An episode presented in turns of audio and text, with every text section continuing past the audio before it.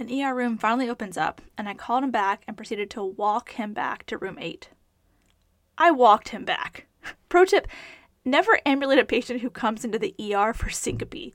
Use a wheelchair. This could have been really bad. So just as I get into his room, he says, It's happening again. I guide, well, kind of push him back into the bed, and I call for help. Hey guys, I need some help in here. He passes out right in front of me. Street clothes on, no monitor. I quickly paste him on the monitor, and he's in V-tach. Welcome to the Rapid Response RN podcast, helping you keep your finger on the pulse of your patient's condition with real life stories from the front lines of nursing. This podcast can help you sharpen your assessment skills, improve your ability to recognize the signs and symptoms of your patient's decline, be inspired to speak up and advocate, and know how to jump into action to promote the best outcome for your patients.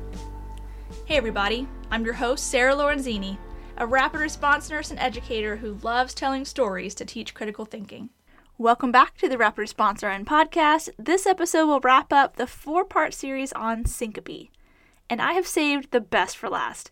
Cardiac syncope is the most concerning of all the types of syncope. Before I dive into the case, I just wanted to take a minute to let you know that my course, Rapid Response and Rescue, is on sale now through the end of the year, which is just a few more days. You can use the code PODCAST22 to get $22 off the cost of the course, making it only $27. But that coupon is only active until December 31st of 2022. So, if you've been wanting to check the course out, now is a great time. You'll have access to the course for six months, so no rush to finish it before the end of the year. And if you're traveling for the holidays like I am, the course is mobile friendly. You can take the whole thing from your phone just go to www.rapidresponseandrescue.com and type in the coupon code in all caps podcast22 to get my course for the best price I have ever offered it. And if you have any questions about if this course is right for you, feel free to DM me on Instagram. You can find me at the Rapid Response RN. All right, back to syncope. So, in case you missed the first three episodes, the types of syncope include reflex syncope, like vasovagal syncope or situational syncope, like when someone gets bad news and pass out. There's also orthostatic syncope, which is when the syncope is precipitated by a change in position, usually to standing. This can be from an autonomic dysfunction or the patient being volume depleted, like from vomiting, diarrhea, diuresis, or just fluid shifting out of the vascular space. Either way, the change in position is the common denominator for orthostatic syncope. And the final type of syncope is, like I said, the most concerning of all. It is cardiac syncope. So, it's 2004. I'm working in the ER as a new grad, and I am assigned to triage. Honestly, triage is my least favorite ER assignment. I mean, while I enjoy the challenge of quickly sorting through patients to determine who's the sickest one and the opportunity to make patients feel at ease from the beginning, as a new grad, I was always afraid I would miss something because I didn't know what I didn't know. Like, what if I didn't ask the right assessment questions to determine if I should be concerned or not for the patient's presentation? I made a lot of mistakes, but that is also where I learned to trust my intuition because sometimes you just get a bad feeling about a patient without any data to back it up, and it ends up being spot on. But this particular night was rough. The kind when you arrive and there is standing room only in the waiting room. You take report on like 30 patients waiting for this overcrowded waiting room. People have been there for hours, and you can just kind of feel the tension in the room as people's anxiety and fear are growing, and their patience is running thin. Here's how I started every triage shift when I was greeted with a full waiting room of people who had been waiting for hours. So I would walk to the most prominent point in the room with a cart of blankets and some cups of water. And I would say pretty much the same thing every single time. Good evening, everyone. My name is Sarah, and I will be the triage nurse from now until 7 a.m. I know I didn't get to meet many of you when you were checking in, but I will be here to care for you until a room opens up for you back in the ER. You've all been waiting for a while, so I brought some blankets and some water. I cannot provide food because many of you are waiting for test results to come back, and for multiple reasons, it's just not a good idea to eat before we determine your diagnosis. I know it's confusing what order patients are being brought back to their rooms. Here in the ER, patients are seen in order of acuity, not in order of arrival. The ER is not first come, first serve. We take into consideration your vital signs, your history, and several other factors to determine what area of the ER you need to be placed in for your treatment. You may see someone that came in after you be called back first, but I assure you there's a good reason for that. You were not skipped in line. Additionally, what you cannot see is that there's lots of helicopters and ambulances that are arriving in the back of ER. So I will never be able to answer your question of how much longer will it be because I cannot predict how many patients will arrive by ambulance or how many patients might come in even after you that are sicker than you but I can guarantee that I will provide the best care and try to make you as comfortable as I can while you're waiting. I'm your nurse and I'm your advocate, so please let me know if there's anything I can do for you or if there's something that changes about your symptoms. Can I answer anyone's questions now before I get back to checking people in? Usually at that point, nobody had any questions because I had already answered the most frequently asked questions. So then I would just get back to the backlog of people needed to be triaged in. I know it seems kind of harsh to just tell people from the get go how it's going to be, but I found myself answering the same question over and over. So I just started the beginning my shift with that. You would think that people would be very off put by my blunt description of how things are going to go, but I received more letters to the hospital about my amazing, compassionate care that I provided in triage more than any other area that I worked. Patients and their families just like to be informed, even if it's not the news that they're wanting to hear. Anyways, I said all that to tell you it was a really bad night in the ER. so, back to my syncope guy. I just finished my spiel when he arrived to be triaged. I brought him back and started taking his vital signs while he told me his story. He's like a 50 ish year old male. He has a history of hypertension and a four vessel CABG. He says, I don't know what's going on. I just keep passing out. I said, What do you mean passing out? Like, are you losing consciousness? He said, Yeah, one second I'm fine, and I start kind of feeling woozy. The next thing I know, everything goes black, and then I wake up on the floor. I ask about injuries, no injuries. Ask about chest pain, no chest pain. Ask about shortness of breath. He says, uh, I feel a little short of breath, like right before I pass out. But when he comes to, he feels fine. And he feels fine right now in my triage chair. So, new nurse Sarah saw completely stable vital signs. A pink, warm, and dry patient who is alert and oriented times four. So, I made him an ESI level 3.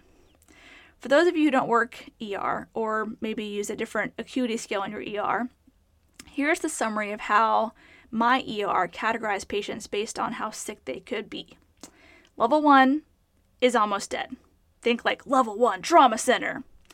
Level 2 is you could absolutely die from this, like chest pain, shortness of breath with low oxygen saturation, stroke like symptoms, Basically, any presentation that could threaten your patient's life. That's level two. Level three is stable vital signs with something that needs some diagnostics to figure out what's wrong, like a CAT scan, an x ray, blood work, etc. Level four is something that's not life threatening, like for sure, but it does require at least one intervention to diagnose or treat, like stitches, or a splint, or an x ray. Most hospitals would call this like fast track or urgent care, Level 5 is the stuff that requires no diagnostics, and you ask yourself, why would you come to the ER for this? So, level 1 and 2 is what most people think about when they think about ER nursing, but level 3s are what the bulk of the ER patients are made up of. So, by making him a level 3, that basically says he can wait, he's stable. I was very wrong. so, like three and a half hours go by the ER waiting room is starting to thin out a little bit, and a room opens up, and so I call him back and then proceeded to walk him back to the room. I walked him back. Pro tip never ambulate a patient who comes to the ER for syncope. Use a wheelchair. This could have been really bad. Just as I get to his room, he says, It's happening again. I guide, well, kind of push him back to the bed and call for help. Hey guys, I need some help in here. He passes out right in front of me, in his street clothes, no monitor.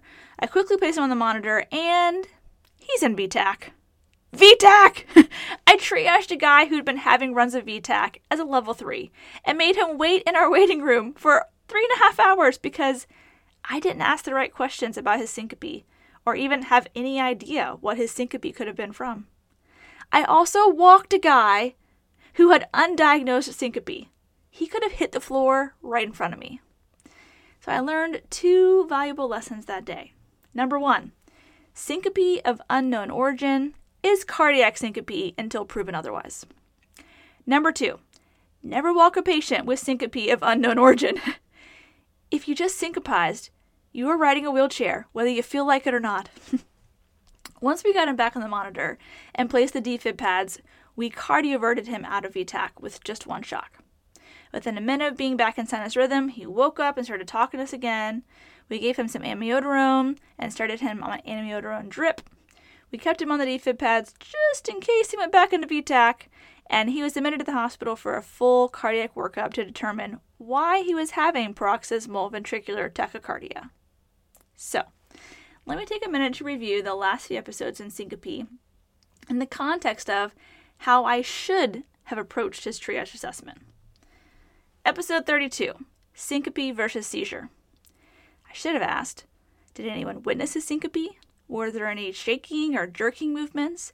Did he have a postictal period after? Any loss of bowel or bladder control? Did he bite his tongue? And if he did, was it on the front or the sides? Did he have any history of seizures? The answer would have been no to all of those, and I could have ruled out seizure. Episode 33 Could he have had reflex syncope? Was there any particular situation that might have brought out his syncope, like fear, bad news, sight of blood, crowded hot places, etc.? Was he bearing down on the toilet or straining or some other activity whenever it happened? The answer is no, none of those. Episode 34. Could this have been an orthostatic syncope event? Did he pass out shortly after standing?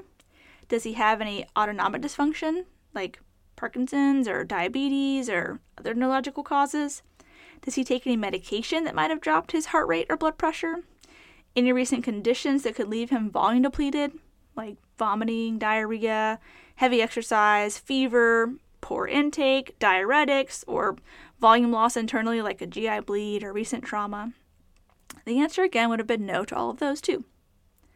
If I would have asked the right questions, I could have ruled out, or come pretty close to ruling out, seizure, reflex syncope, and orthostatic syncope. That would have left me with no other option than to assume this syncope was either psychiatric, because I didn't witness it, or cardiac syncope. So now let's talk through some of the causes of cardiac syncope. Cardiac syncope has two main types dysrhythmias, like my patient who went into V-tach, and mechanical or structural problems with the actual heart muscle itself or the surrounding vessels and valves. For dysrhythmia, the list is really long. There are bradyarrhythmias, like AV blocks, usually second or third degree, or sinus node dysfunction or pacemaker malfunction, or tachyarrhythmias, like supraventricular tachycardia, or ventricular tachycardia, like this guy. There are also the rare PR interval disorders and accessory conduction pathway syndromes like Wolff Parkinson White or Lown Ganong Levine syndrome or Brugada syndrome, or I'm going to butcher this one, Mannheim syndrome. There are also QT interval disorders that are either genetically inherited or medication induced that can cause syncope or even death, all of which can take your patient's life if not detected and treated. Syncope is often the first time their dysrhythmia is even detected. They come in for syncope and go home with a pacemaker or an automatic internal cardiac defibrillator. I've done episodes on a few of these and hope to eventually do an episode on each of these rhythms, but if you wanted to learn more, you can check out episode 16 on supraventricular tachycardia, episode 11 on tachybrady syndrome, but looking from my list of notes, I have another one, two, three, four, five, six, seven, seven other episodes to cover the main dysrhythmia reasons for syncope. And I look forward to diving into all of those in 2023. The other branch of cardiovascular syncope is structural issues. The most common being ischemic cardiomyopathy, or valvular abnormalities like aortic stenosis. But there are a ton of other cardiac reasons for syncope, including cardiac tamponade, aortic dissection, hypertrophic obstructive cardiomyopathy, dilated cardiomyopathy, cardiac tumors, pulmonary hypertension, and pulmonary emboli. I've actually done a couple episodes on a few of these. If you wanted to learn more, episode 14 is on pulmonary embolisms, episode 15 on aortic dissection, episode 24 on Takotsubo cardiomyopathy, and episode 31 on cardiac tamponade. All of these physical issues with the structural makeup of the heart and surrounding vasculature can cause syncope. If I could go back and re triage him, I would have asked a lot more questions to rule out the benign causes of syncope and would have come to the conclusion that something is probably happening unexpectedly with his heart. I would have known to make him an ESI level 2, not level 3, and to place him immediately into a wheelchair and not have him walking through the ER. I and he was so lucky that he didn't fall and hit his head on the floor. And fortunately, he waited to pass out until right as he arrived in his room. I tell this story for two reasons. Number one, I want my listeners to never ever think that I never made mistakes. I want you to know that I am human just like you. Patient presentations aren't always textbook, and the circumstances of your day will affect your ability to do your job. I have never been a perfect nurse, and while I would consider myself an expert now, almost 20 years into my career, I still don't know everything, and I miss stuff and make bad judgment calls all the time. And you will too and that is okay. We both just have to learn from our mistakes and commit ourselves to lifelong learning because there's always something new to learn. And number two, I want you to be able to use critical thinking to ask the right questions and assess for the most important things to determine the source of your patient's syncope. I hope this four part series on syncope will help you quickly get to the bottom of why your patient passed out and give you the knowledge to know how to effectively advocate for further diagnostics if needed to rule out the worst case scenario of syncope for your patient. In conclusion, it has been a pleasure making podcasts for you this year. I have a long list of episodes I can't wait to make in 2023, and I'm looking forward to a new year for Rapid Response RN podcast. Well, that's it for today's episode. If you like this podcast, I'd love to hear from you. You can shoot me an email with questions or comments, and it would mean so much if you could take a moment to write a review on iTunes, as this helps more listeners find this podcast. Thanks for listening, and I hope you learned something that will save a life. Remember, nursing is a team sport, so trust your intuition and don't give up advocating until you are confident you've done what's right by your patient. You've been listening to the Rapid Response RN podcast. The views and opinions expressed on this show are that of Sarah Lorenzini and hers alone. They are not intended as medical advice and should not take the place of your institution's policies or procedures. Evidence based practice is ever changing, and your patient's care should reflect the current best practice. If you want to get in contact with Sarah, you can find her at Rapid Response RN Podcast at gmail.com or on the Rapid Response RN Podcast Facebook page, as well as the podcast website, rapidresponsern.com.